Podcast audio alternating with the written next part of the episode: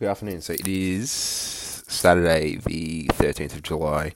Just had my pre workout meal, and I was like, you know what, I'll crank out a podcast.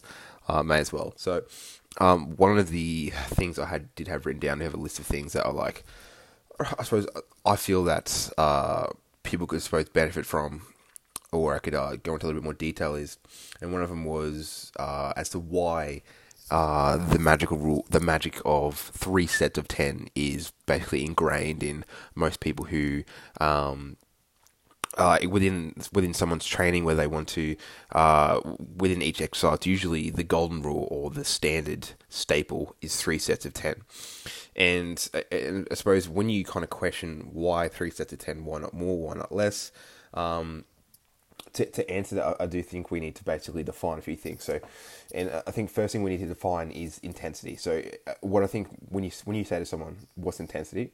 they usually, uh, I suppose, for most people, they'll think how how fast, um, how fast are you actually performing the movement?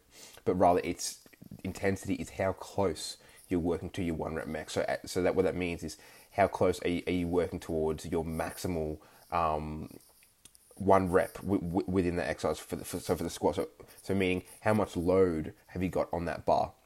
So if you're working, I suppose, with a high intensity, so more weight on the bar, then it's more than likely that you're going to be working with a lesser amount of volume. And we know that volume is uh, usually equated to more reps uh, and uh, less sets. So someone who's someone who says, you know, you might hear someone like, "Oh, we're going to have a high volume workout today." So what they usually are referring to is uh, working with a lighter amount of weight and higher reps and higher sets. And when someone says, I'm going to do a very high intense workout, uh, high intensity, low volume, usually it's uh, working with a heavier amount of weight and uh, less sets and a lower amount of reps.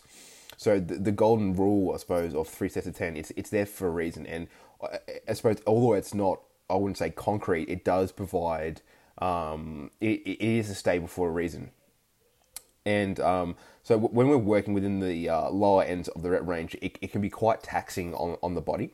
So, so we know that you'll often find that um, although you can crank out 15 to 20 reps on certain exercises, it, it, it won't be as taxing on the body if you're working with uh, the lower ends and obviously working with a heavier amount of weight, such as like reps between one and six. So it just the the, the only um, downside of, of doing this working within the lower ends is that it usually will not provide enough uh, a stimulus to fatigue, ratio.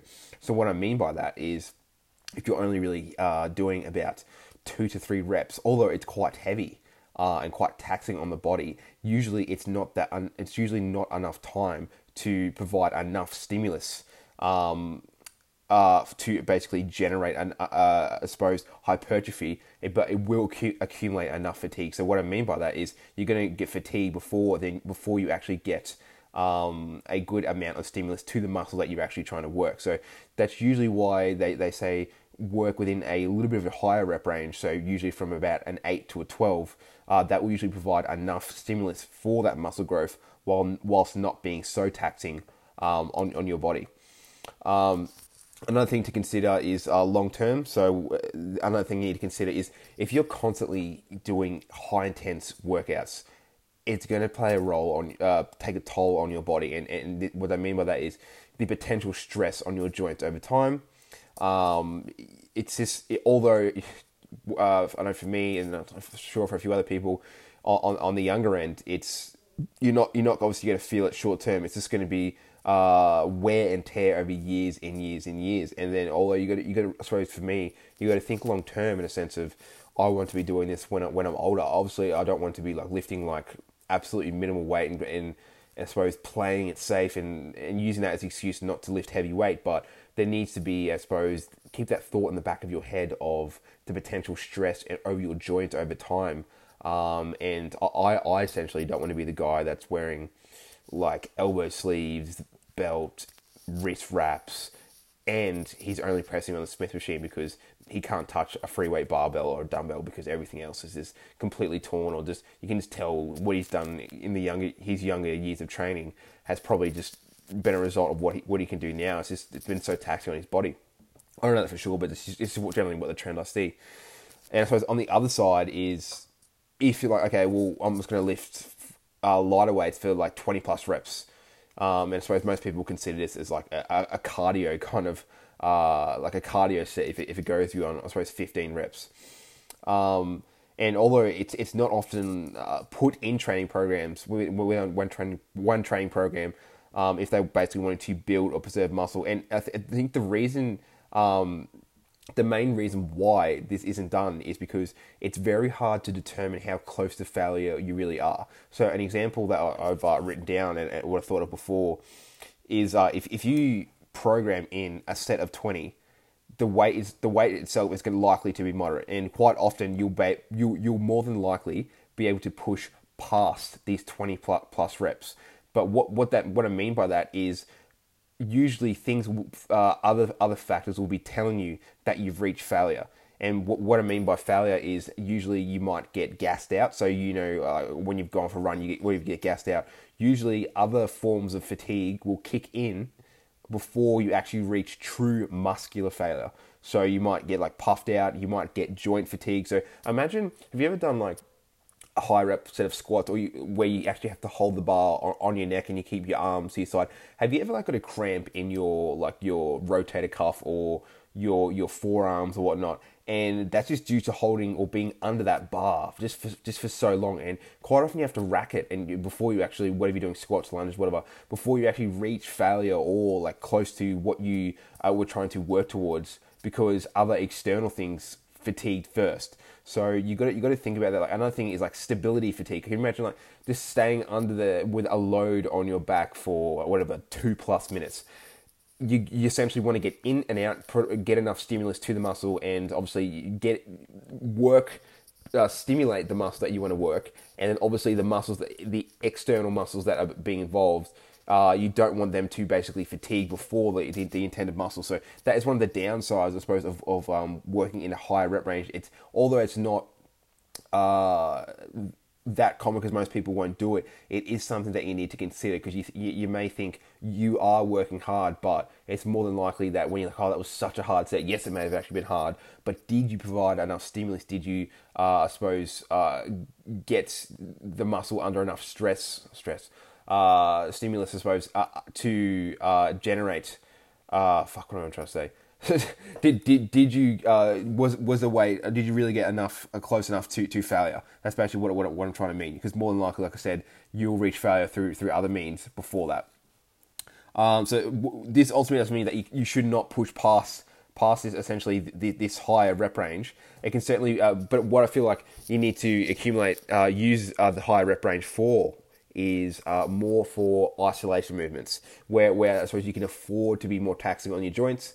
Uh, and what I mean by that is you wouldn't want to go like super high reps to failure um, on your compound movements such as squats or like leg press, and um, but more more like things like your your bicep curls, your tricep extensions. Uh, you, you you may have seen me work with uh, exercises such as blood flow restriction training, um, and also myo reps as well. So uh, both of them are super high rep, usually to failure uh, and quite often you can get you can get pretty close to, or you can get close to uh, muscular fatigue before other external things play uh, basically take over and fatigue first. So it, it's more so uh, you got to think of injury prevention as well. So you trying to push past actual failure on, on squats with such high reps, it's more than likely going to uh, put you at risk of of potential injury compared to like your standard uh, more isolation work. So uh, I suppose this this may leave like so. So how would you ultimately structure your training? So because like we know that you, you, okay, well I'll just lift within the reps of eight to twelve uh, constantly. We know we can't do that. We need to basically uh, we will reach a plateau and we, we will obviously stall. So we need to find ways around this. So.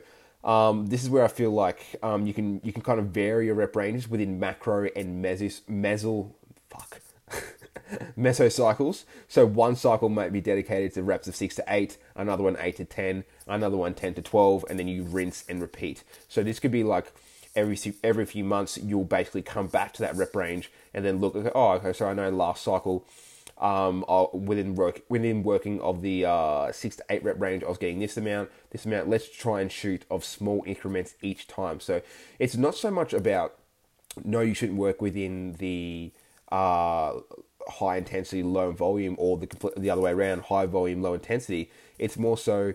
Uh, generally, the happy medium is between eight to twelve, where we should spend the majority of our time.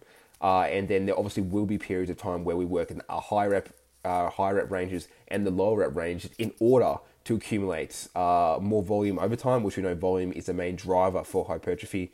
So it's a matter of uh, picking and choosing uh, where you want to work within your rep range, sticking by it, uh, and this will obviously, what else will come into play is where you currently are with your uh, current body composition as well. It obviously wouldn't be wise to be working in such high intensities on the very, very lower ends of body fat. That's generally where you want to switch to more a, a higher volume, low intensity, just for the sake of you not having enough uh, body fat, in uh, enough, I suppose, uh, coverage on your joints and your recovery capabilities. As I said, we know that uh, higher higher intensity is going to be uh, accumulate a very uh, high fatigue high fatigue uh, ratio compared to stimulus.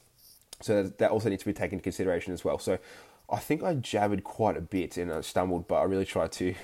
Uh, speaking is definitely not my, my strong point. That's what I'm really trying to work on now. But hopefully, you did at least get a bit of an insight of uh, what, the reason why that they, they would recommend sets working within sets three to ten. But that doesn't mean you shouldn't work with I suppose, heavier weight, low uh, low volume, or high volume, low weight. So hopefully this has uh, cleared it up a little bit for you. I didn't confuse you a little bit. Um, and I suppose how you can, I suppose, structure your training um, over a period of time in order to basically keep uh, progressing.